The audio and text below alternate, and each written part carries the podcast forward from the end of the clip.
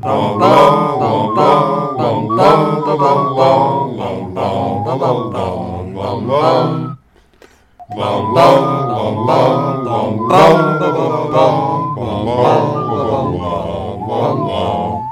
back to our podcast within a podcast, pottering around the Quibbler to the Daily Prophet of Mangum Reads. We are three muggles who use blackmail, illegal broom tapering, and torture to win. My name is Sarah. I am joined, as always, by my co host BJ and Spencer. How are you all doing? Suddenly feeling like much more of a heel than I did a few minutes ago. Thank you for that. It, it's the Quibbler the heel in this because the Daily Prophets it is defamatious. More, more meant the second part. Quibbler's in its own separate category that barely even interacts. Yeah, I mean it's like the National Enquirer doesn't really do like hatchet pieces. Right. If, if if there was a series of Venn diagrams overlap, the Quibbler and National Enquirer are just kind of like a floating orb that just kind of vaguely doesn't orbit around them at various points. Kind of that category. Yes. Every once in a while, they tangentially and accidentally touch neg- re- uh, regular news. There is an impact event. Yes. Um, so we do a podcast here where we have some segments. We are on chapter Ten. 10, Luna chapter 10 Lovegood. of the fifth book of Harry Potter. Yeah, Luna Lovegood. I'm so excited to be here. Um, we have a rapid fire recap. We have uh, BJ's Wizard Wheezes, Newbie's Notes with Spencer. We award house points, and then there are questions and uh, and I'm gonna ask one up front, which is It's not time for that. Is, are, is there a character that, that falls more into the trope of goofy glasses and goofy hair to make somebody look weird than Luna Lovegood? Because I mean, if you if you look uh, look up the movie, like the things that they do with the characters to sort of make them like fit into the characters, Luna Lovegood just looks like a I don't fucking know. Okay, so I, I just want to clarify something that if you're looking at pictures of her from the movies and she is wearing weird glasses, those are for a reason, not things that she wears all the time. Okay, but I that I feel like that makes it even more suspect, right? You are prejudging the shit out of a character you just met in this chapter. I'm prejudging what they did in the movies to m- try and get the character more aligned with what's in the book. And they just needed radish earrings. The radish earrings go a long way in terms of giving me a concept of this character. Yeah. So we'll get into it. But first, we have such things as a rapid fire recap. We oh I god, wheeze do. a bit about things, but that's getting more and more taken over by uh, my invasion of newbies notes. Well, for the rapid fire recap, this is a shorter chapter than last time, and things certainly happen in it, but it's a weird chapter to summarize. Nothing Yeah. happens in it. How long do you think you need for what is a literally transitory chapter? I well, as happens in these transitory chapters, um, I think my recap is long, so I am going winging a Two prayer minutes. under two minutes. Is I'm not making a bet. If I can just get it under, we'll be we'll be doing all right. Okay, well, we wish you the best of luck whenever you're ready. One of you wishes me the best of luck. I definitely do. Harry's still dreaming about corridors and locked doors and wakes up to pure chaos as everyone tries to get to the Hogwarts Express. Punctuated by Mrs. Black's racist screaming, they finally gather all the kids, their stuff, and the guard Mad Eye's insisting on. They set off on foot with Sirius coming along as a somewhat undog-like Padfoot.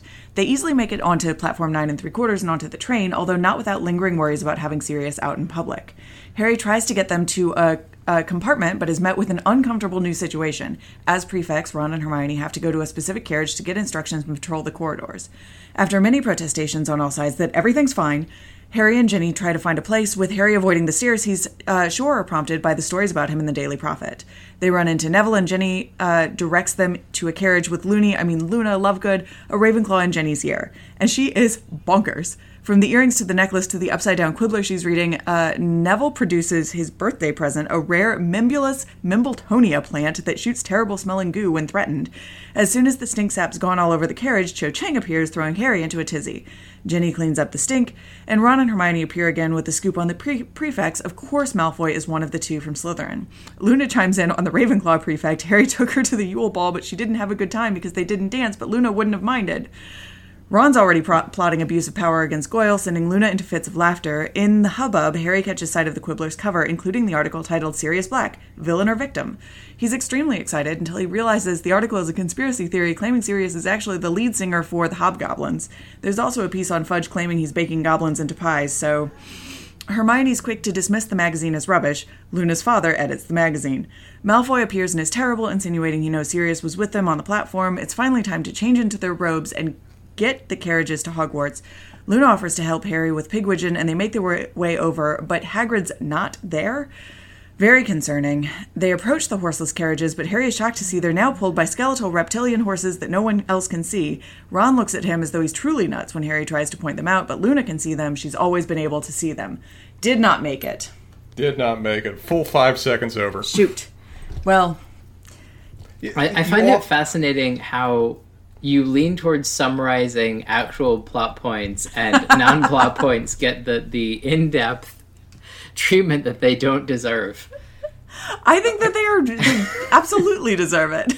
I, I think if we actually looked back over prior books, I think the chapters you probably failed the most on are the ones where they're on the train. Just because th- there are a lot of things happening, but a it's lot not of necessar- things yeah a lot of things happen are they ultimately important to the plot time will tell bj time will tell They but i find them time. interesting and i can't just skim over them so Fair Whatever. enough. Fair enough. I mean, I feel like this is the uh, we have a train so we can foreshadow things because otherwise we just have them arrive at Hogwarts, which is interesting.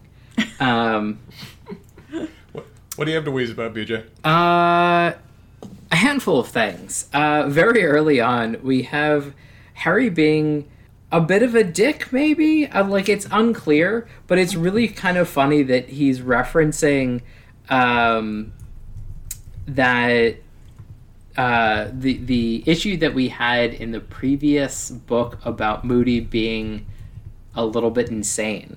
And so Harry says, uh, I thought Voldemort was supposed to be lying low. Are you telling me he's going to jump out from behind a dustbin and try and do me in? Which, come on, Harry. Yes. Like, what are we doing here? Um, so, lolloping is not a word that I'd really come across before, and I find fascinating because it's loping, but with an extra bit. I like I, I like I, I don't know. Uh, uh-huh I- I- it's apparently- loping with an extra lol yeah, um, but not that funny. So, um, I don't know. It, it it's it's a thing. Um, we also get taking the Mickey, which is a phrase that I find fascinating. It existing in this book. Um, I wonder if it's so. I looked it up because I was completely confused as to what it was. I mean, from context clues, I had an idea, but I'd never heard of this. But it's basically this more sanitized version of taking the piss. Mm-hmm. Mm-hmm. Which, I mean, if you're actually writing for 15 year olds, like, it, it- really, why, why not? well so like taking the mickey is like very british like taking the Okay. mickey out of someone is is very british like i don't i don't think i don't think Okay. that it's like a censored version of it i like and i don't think it's particularly weird to use it in place of taking the piss out of Okay, Um, I like I, I I don't know, but it just it that's the way that it kind of seemed to me. Um, yeah i don't know as a consumer of a lot of british media I guess of all the the British media that I've consumed hasn't contained that, but it's it's a very probably weird uh, subsection of of British media. yeah, my, Um, mine is also a weird sub- subsection of British media, and I'm not sure where the Venn diagram overlaps and what we've com- what we've consumed. Is there any British media that isn't a weird subsection? They seem to run on This weird is also true. Yes, this is a fair Sure. point. Sure. Um, I think Doctor Who is sort of the general like everybody watches that now, but I don't know if Wasn't always. Oh no, I haven't seen any of the everybody has watched it and so I was very excited when people started get going getting into it and, and I was like they were like, "Oh, who's your favorite doctor?" I was like, "Tom Baker." And they're like, "What are you talking about?" And I was like, "All right, well, he was everyone's Never favorite doctor for a very long time. yes." Um, and he had a better scarf than anybody in the Harry Potter series. So I don't know. It just seemed Why you, why you gotta be like that, BJ? Um, that's what I do on these podcasts. It's what, what I'm here Scarf for. elitist. So, do we have our first Jewish wizard as a prefect? Um, unclear, but I'm going to point it out because Anthony Goldstein uh, is a Ravenclaw True. prefect. And given how creative uh, J.K. Rowling has been with her other uh, wizard names that aren't main characters, I'm going to guess that maybe. I don't think we ever get any confirmation or denial of this fact, but therefore I think we can say it's probably true. Uh, yeah, uh, I'm I'm just gonna go with it. Uh, and then there are a series of, of questions and uh, comments that I would have with a completely different set of podcast hosts um, that that would be getting into real weeds that I might do with some friends at some other point. You know, are certain magic things permissible or not permissible on the Sabbath? I mean, like unclear, but but I think a serious question that needs to be asked. Um, I would I would love to, le- to to read that rabbi guide in terms of what what is allowed and what isn't. Uh, speaking of, I think that there is somebody that I could get to actually write an article on this. Uh, one of my friends, uh, her father is a rabbi in Atlanta that has written sermons on uh, all types of things, not the least including Star Trek and Star Wars. So I feel like I probably could get something of this uh, talked about to a fairly large congregation and uh, Prime fodder. might do this. Um, and if I do, and there is a recording or write up of it, I will uh, bring it to y'all's attention. Excellent. Um, the Goblin Crusher fudge is a great thing. Um, I, It is. I think of all of the things that it are uh, outlandish, this might be more of a thing, and I feel I feel like this might be where we actually get a, a bit of reporting. Um, but but That I one felt like a kernel of truth. It was embellished. It went Yes. all, all kinds of goblins and pies kind of directions. But the core of that one is like, oh, there may actually be a source here. Um, do you think that there's a little bit of a reference to boil him, mash boil 'em, mash 'em, put 'em in a stew here? With uh, he's always talking about goblins he'd done in, he'd had them drowned, had them dropped off buildings, he's had them poisoned, and he's cooked them into pies. Yes, very much so. Absolutely. um, let's see. I think that's sort of most of uh, what I have for Wizard Wheezes. Other than I, you know, this is a little bit bleeding into newbies notes, but I do think it's really interesting that I feel like this is kind of the first book that we've had where Harry really feels like a teenager, like he's on the cusp of adulthood, and there are a couple of instances that that we really get this. And you know, I'm gonna take my time on Wheezes to, to talk about it, but uh, I feel like they also, you know, shift into newbies notes a little bit, which is one, he has the oh, my crush is here, why can't I be with cool people? Which I feel like he's a little bit old to start in on this. Uh, but like you know, he got there. Um, and then the other one, which was realizing other pe- people making poor decisions, um, because he mm. talks about how Sirius coming out was like, wait a minute, that probably wasn't a good idea, and Yeah. that self-reflectiveness, but like analyzing adult behavior in that way is very Consequences. very mature of him, but but I guess it's a very entertaining. Like we had a very immature teenager and a very mature teenager all in the same chapter, um, which Such as teenagers. yes, um, and so like I like that we're finally finally leaning into this. I do kind of feel like it's a little bit late in the series to start doing it, but like I'm glad that we're there because it feels like a much realer character. He feels like he's a real character and a much realer person dealing with these things, and I like this series to a large extent is him passing to adulthood. Mm-hmm. Mm-hmm. Mm-hmm. I mean, we talked about for like the first couple books that Harry felt very much as like a camera on wheels in terms of the, the experience of him was. He was a perspective into the story. But last couple books, no, no, no. Harry has a role. Harry has development. Harry, I'm invested in him in a way I wasn't in the early books because he actually has some aspect of a character, independent of just the, the reader's uh, lens into the story. And his point of view is there is both a, a point of view and opinions that he has on things and ways that he thinks about things, but they are also, they can both align with and um, veer from how we as readers would react in that situation too, right? Like there's enough confidence of him being an individual person, not just a reader stand in. Yeah. And, and he has a point of view also that's independent of the narrative, which early books, th- those two were kind of one and the same. Now they are distinctly separate. And not always in agreement either. Um, but shall, shall we do some newbies notes, BJ? Yeah, let's do it. Uh, I am consistently amused by how much the Weasleys leaving their house reminds me of like the McCallisters in Home Alone, of where it's just active chaos. There are floating suitcases that are bowling over 12 year olds downstairs, which I'm amazed that wasn't a bigger deal that they straight up ran over Ginny when they were going going about this. I mean, Ginny gets the the short end of pretty much every stick.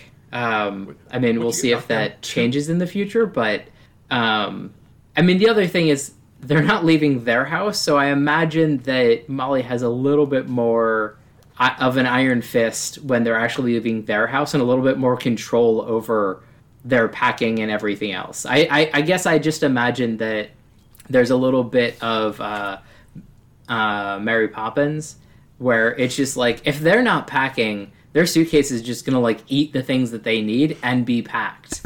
And they might not like what Molly packs. It might be a lot more sweaters than they would actually like to have for their clothing, but it will be packed. What- It, al- it also doesn't help that there are paintings that are just screaming for the sake of screaming while they're trying to do this.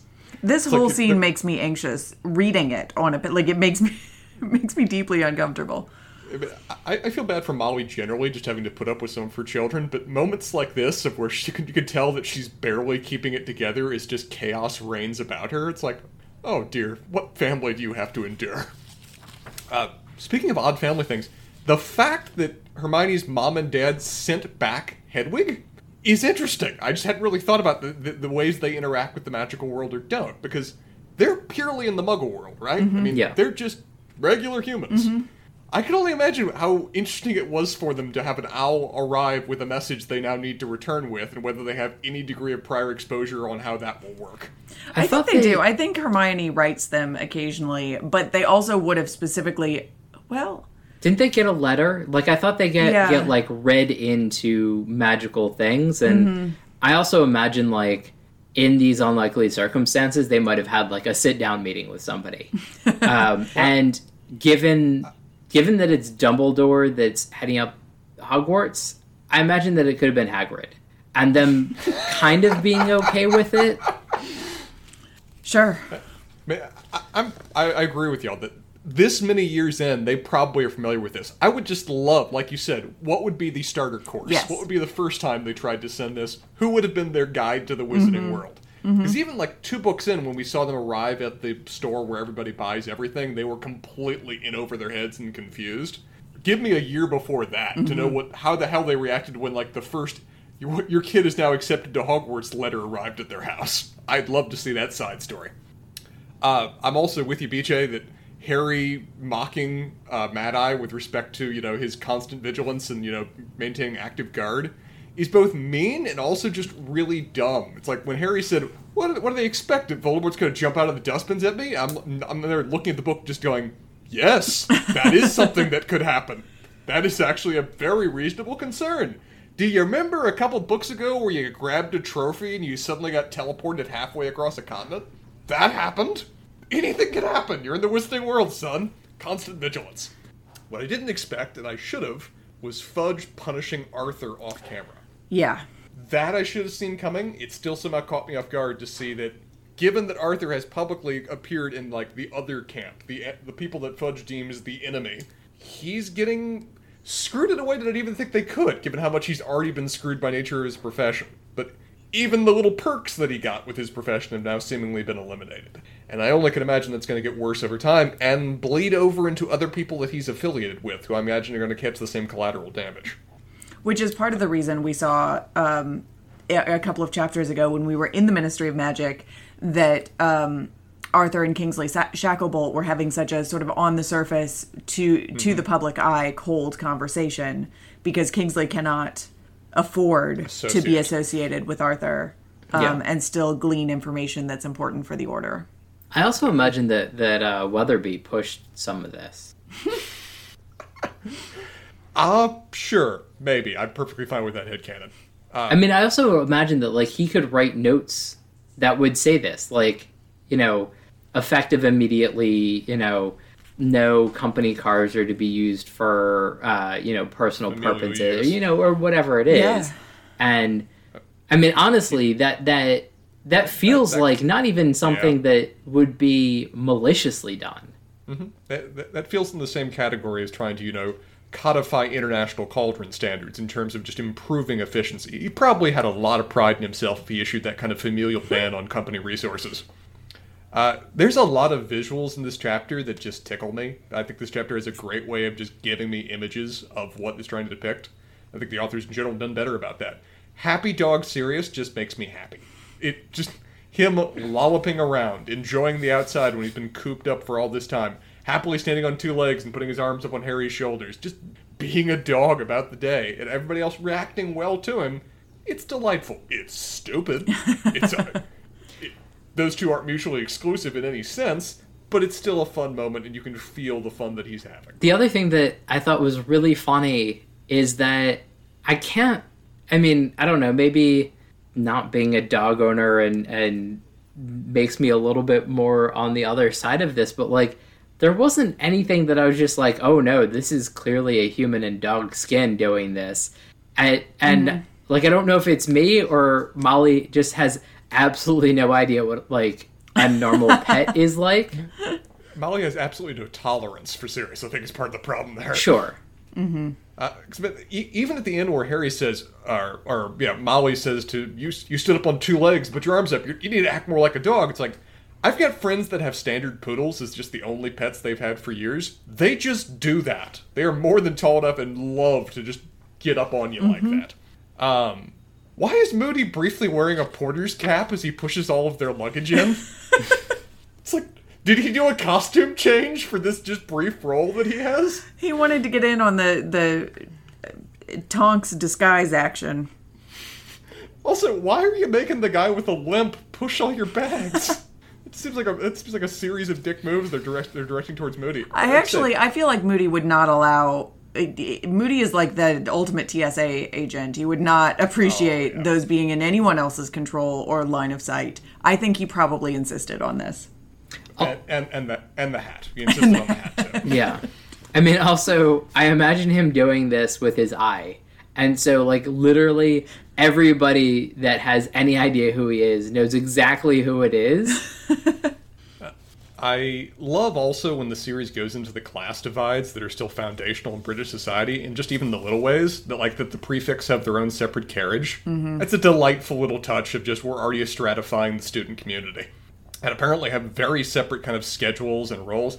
I hadn't really anticipated just how much the fact that Ron and Hermione are now prefects is really going to separate them from Harry.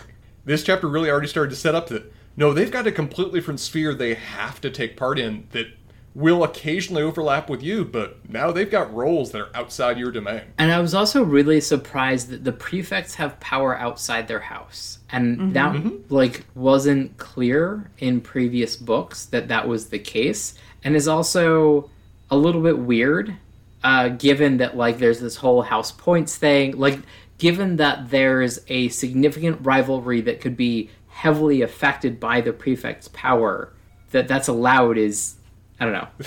This system is more built around gaming than actually rules, just in terms of how it actually goes. So Dumbledore's just been playing the game all along. He was the only one that realized it. Uh, Neville being back, I. How long has it been since we had Neville? I feel like it's been like a, t- a book and a half or something since we last saw this kid. Yeah, we haven't. I mean, we saw him at the.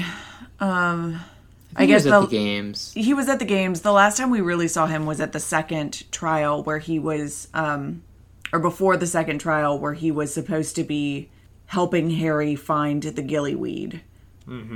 that That's has right. been yeah. a ways. Yeah. Um, but I, I like we've talked before about Neville's character arc over the course of the story. I love how distinct it is that he's gotten better with people. Because, you know, like, Book One Neville just couldn't even talk to people. It was just almost in locked in syndrome. Now, he still is using every opportunity to diminish himself, but he's interacting. He's talking with people. He's being excited and showing them things that he enjoys. Our poor Neville's coming along. I mean, Speaking of, go ahead, BJ. no, go ahead. I was. I was gonna say, speaking of sort of emotionally mature characters as we were earlier, can we give a huge shout out to Ginny here, who I was going, yeah. Thank you. Thank you. When Neville says I'm nobody as a sort of like reflexive muscle memory to Luna asking him who he is, Ginny Mm-hmm. immediately jumps in with a no you're not. Um, which I I, think is I- incredible. I love that scene. I love that I'm getting a better read on Ginny as a character because previously she was a prop. Mm-hmm. She appeared in certain scenes and people described what her or what, what she'd been doing or whatever else. Now she's actually a member of the cast, and I love that she's got a little forceful, aggressive personality in terms of what we have described about her. And yeah, her standing up for Neville and just you know like, no, you're Neville. This is Luna. Meet each other right now. It was great. I loved it so much. Y'all are both really weird, and we're in the same car, so you should get to know each other. I, I also when I was at even my more shy stage back in like junior high and high school, I'd have friends that would do that, and those are the best people ever for the, the shy peoples. Uh, the description of Luna Lovegood as having an aura of distinct dottiness is delightful, and I think summarizes so much about this character. You, want- you want to talk about just like visual depictions? It's like this went through like a paragraph description of just what this character looks like, and I'm just going, okay, I know this person now. I've got to, I've got to read the turnip earrings alone. Mm-hmm. I feel uh, like we we needed a Ravenclaw character, and this was the all right. Let's you know we're we're we're playing the game of what is a Ravenclaw student, and this is what we came up with. Which again, like I think that it you know you need to have a if you're going to have a major character like be part of of the uh, milieu of the book, like you you kind of want the prototypical Ravenclaw, and I feel like that's sort of we're getting that in Luna Lovegood. It's distilled so far, like Ravenclaw is distil- distilled so far in her that it has made her completely abnormal. Um, which, yeah, to your point, BJ, I think that's right. Uh, Sarah, could you please pronounce the name of this fungus thing that Neville is so excited about? It's a mimble. I did it right the first time. It's a. Mimbulus Mimbletonia. Thank you. I, w- I was utterly useless in that regard.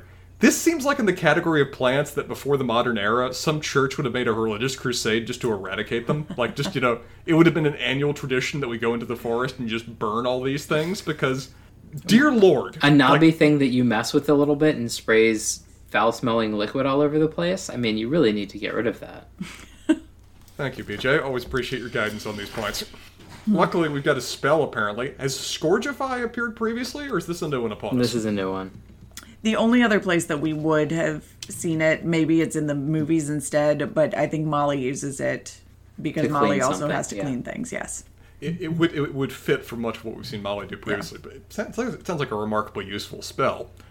I was caught off guard by Hermione's aggressive reaction to Pansy Parkinson, specifically the language that she used. She didn't just express that she dislikes this person; she referred to her as a complete cow and thicker than a concussed troll. Like that.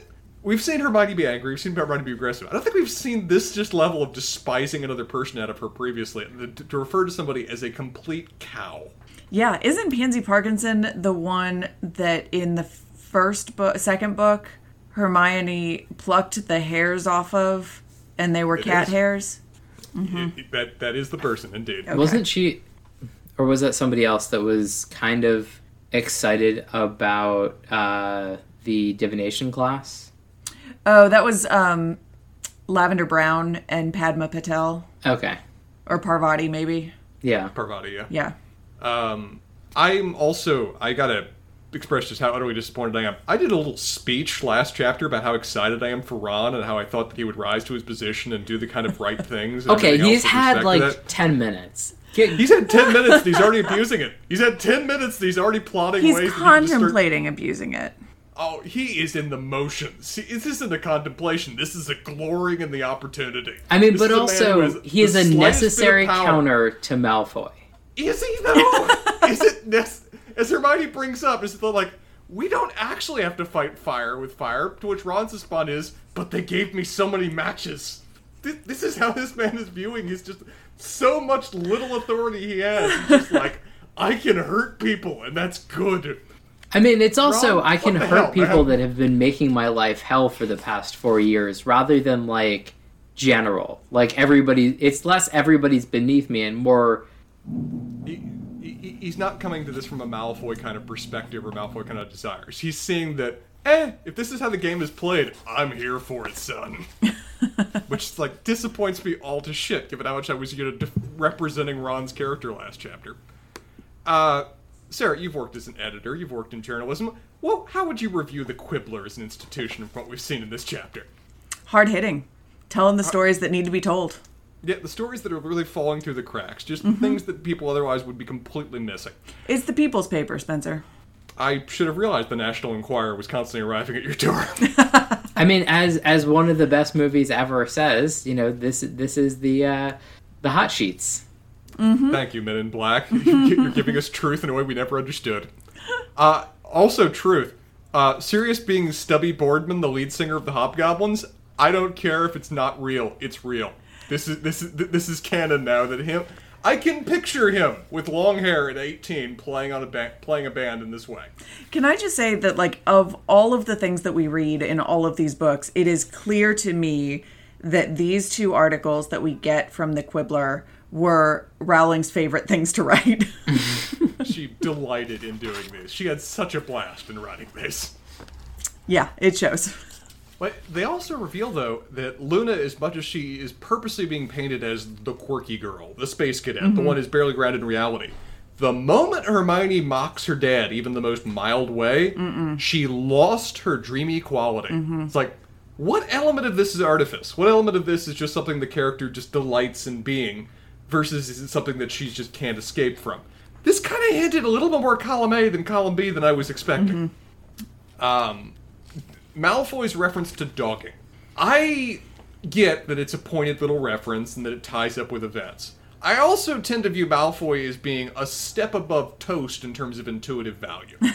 uh, so, I know they're jumping in that direction, but the leap necessary for Malfoy to connect that dog out front It feels Sirius- like jumping at shadows. I mean, I, th- this seems like a phrase was used and everybody's freaking out about it, and it's, They're- it is what it they're- They're developing ideas of, of adult consequences, and now they're just jumping at every possibility that could go there. Yeah. But what's interesting about this interaction is that like that one seems like a a mi- I mean it's an accidental hit I guess but like I think it was a miss on Malfoy's part. I don't think it was actually there.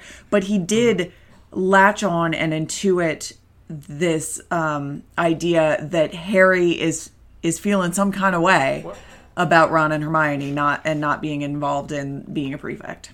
Well, sad, if bullies are sadly good at sadly if bullies are good at one thing, it's detecting weakness. And man, does Malfoy have a read on Harry in that regard. He has, from the first moment we met him, been able to see where every one of Harry's buttons is in giant glowing press me capacity. Yep. Th- this is an obvious one, and he hits it hard. Kudos to him in all of his evil ways. Sure. Uh, on the list of things that don't surprise me, Hagrid not being available to teach class, uh, I'm not not at all flabbergasted by this turn of events. The reason I'm sure will shock me, but the absence, on the other hand, has become more common than not. on on the other hand, on things that did shock me, the horrible horses out of nowhere. I didn't know that we would be getting that this chapter. I had no reason to believe that ghost demons would be pulling these carriages, at least from Harry's point of view. They're a little nightmarish. Yes. Uh, I'm also with Harry that among the least reassuring statements we've ever gotten in these books, Luna saying, Don't worry, I can see them too, reassures no one as to the state of their sanity. But, Nope. uh, yeah, that's all I got on this point. How in the hell are you going to score this chapter, Sarah? I honestly don't know because one of the things that's that's actually really complicated about this chapter that we haven't had in several chapters is the sheer number of people that we have who play a material role in this chapter. Um, because really, like every well, yeah, we've got the sort of before the train and on the train, and everybody's sort of important. I hmm. Do you all have any thoughts? it's a hard one to score because no one really. The only place they're going is Hogwarts. They're not really going up or down in terms of a personal capacity. Sirius had a good mean, day. Sirius had a good day. Sirius had a good Sir- day. I, I think we got to give it to Sirius. Just that that man had the best day he has had in literally months, maybe years. Just Mm-hmm. frolicking about, being a happy dog. All right, consequences be damned. Sirius had a good day. Consequences are for later chapters. That's true. In this chapter, In this chapter. had good day. Sirius had a good day. Um, but as far as losers, I mean, we have moments of, and they're really more moments of embarrassment than anything else, really, right? Um, We have Neville dealing with his stink sap. Yeah. We have Harry but, dealing like, with his stink sap in front of Cho. Yo, I, I feel like, though it's sort of off camera, the only person that we know had a bad chapter is Arthur. But like that's Yeah. not. But, it's but really like that's not on outside the rules. Yeah. But I- I'd probably give it for Harry. I mean, the Cho moment, though it is just prime stereotypical comedy. If someone opens the door, the room's a mess, something falls from the ceiling in the silence. Mm-hmm. That was a prime comedy moment. But for Harry, he had a very unpleasant moment with the girl he likes. That was from his perspective. He got shown up by Malfoy again. He realizes that his friends are now increasingly got jobs and positions that are outside of him. Yeah. He's questioning his sanity at the end. And, He and had he The to- teacher is gone. Yeah. He also gets the reinforcement that like he wasn't chosen as prefect, mm-hmm. and that is going. I think that's going to be a worm that bothers him for a while. Um, I bet that it's not going to bo- bother him outside this book, which is a little disappointing. Um, but you know, we'll have to see. Yeah. I, I'm I'm good with that choice. And that's an interesting pairing pairing too. Sirius had a great day. Harry lost the chapter. Hmm. Interesting. We're going to Interesting. unpack that one later. That's fun. Questions. Is it a spoiler, or can you tell us about whether there are are, are actually demon horses drawing the carriages? I can't remember when it get, I won't tell you what the deal with them is because I think that that's an interesting reveal, but those those horses do exist. Um, and they have always existed. And some people They can are- see them and some people can't. And apparently, some people can see them in certain moments where they previously couldn't, because previously Harry was in the same category as Ron and everybody else. Yep, and horseless just- carriages. Yep. And meanwhile, poor Luna has been seeing demons wherever she goes. For for- this is 4 years now. She's yeah. Interesting. Do do we have? Do are we going to find out why Harry can now see them? Yes. Good. and I can't. I don't. I. I. It could be very soon, but it's certainly in this book. uh, Like it might be at the beginning of the ne- next chapter. I don't remember, um, but it is certainly in this book. Do we get the plant scene in the movies? No, T- What, what what is the term for what Tonks is in terms of her ability to change her appearance? the Metamorphmagus. What are the practical limits on that? Because this is one of the first times we've seen Tonks just appear as a completely different person when she's the old lady suddenly on the street. Yeah, unfortunately, that's not really explored um, because you would think like you would think that there would be some sort of limits, especially because we've talked. You know, we've talked about the sort of idea that magic does take something out of you, like it takes energy at least, right? Mm-hmm. Um, but it it's never really explored. She seems to be just kind of like existing in a space where she can do whatever she wants with her ex- with her appearance, which is a little disappointing. So there's a I don't remember how exactly how he put this out. It might have been part of his YouTube channel or it might have been a, an essay, but Sanderson talked about hard versus soft versus like in between magic mm. and mm-hmm. JK Rowling fits well within the in between magic where there are, there are not hard rules but it's not completely wishy-washy. And i think this is where we're tending towards wishy-washy in a way that um, it's not it's just adding color to the character. Um, Where- Whereas if Sanderson was doing this, we'd go into conservation of mass issues affecting each of the transformations she does. right Um, I mean, honestly, this isn't a one that's really like rife for questions in, ter- in terms of a chapter. There are, Yeah. I, I, I really don't have that, that, that, that much else on my list. BJ, do you have anything else that was you know, prime to mind? um well i, I guess I, I i don't know i probably wasn't paying attention the twins just apparated to hogwarts Like they just they weren't there, and I sort of thought that everybody kind of had to take the train. But is it sort of like once you can do that, you don't have to? No, they would have taken the train. I, I I assumed they were there, but just went on a different car. I Yeah. assumed that they were there, but it seemed weird that they that they would choose to be in a car with somebody else, given that like they don't have other friends. Like we know this. Like they're they they are like the two of them hang out w- with like exclusively each other, or they torture Ron and and and Harry. Basically, Yeah, so, Fred, George, and Ginny turned up with Lupin with Moody in the luggage cart. yeah, I, I okay, I, like it was just kind of like a. Oh no, they, have went. to- Um, they went to um, hang out with Lee. oh, okay, Aboard the train. I guess Yeah. that makes sense. Yeah, Fred specifically says, "Can't stay around chatting all day. We've got business to discuss with Lee. See you later." All right. Well, Because of course they what- do. So, what is our next chapter then? As Our- I deal with The new song. Yes, the Sorting Hat's new song. We have an exceptionally. I think this is a pretty short chapter. I'm looking Uh, forward to that. not that short, actually. Shoot. actually, not short at all. It's exactly the same length as the chapter we just did. But it feels shorter because things happen. Oh man. On on the plus side, I think that is the happiest I've ever. That's not only the happiest we've ever seen the Sorting Hat. That's the happiest I've ever imagined the Sorting Hat in terms of this image.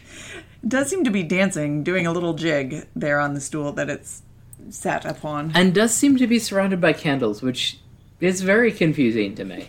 It's also doing a summoning. Many things are happening here. No, no it, it is the thing that's being summoned. It, Well, that's it, it, it- it's the demon from another plane that, that is uh, a- answering questions. Oh boy. Barely Yeah. contained within the, uh, well, that's a lot more candles than a pentagram, but Well, y'all really enjoyed this chapter. I'm excited to see what songs will bear bear for us in the next one. This was fun, y'all.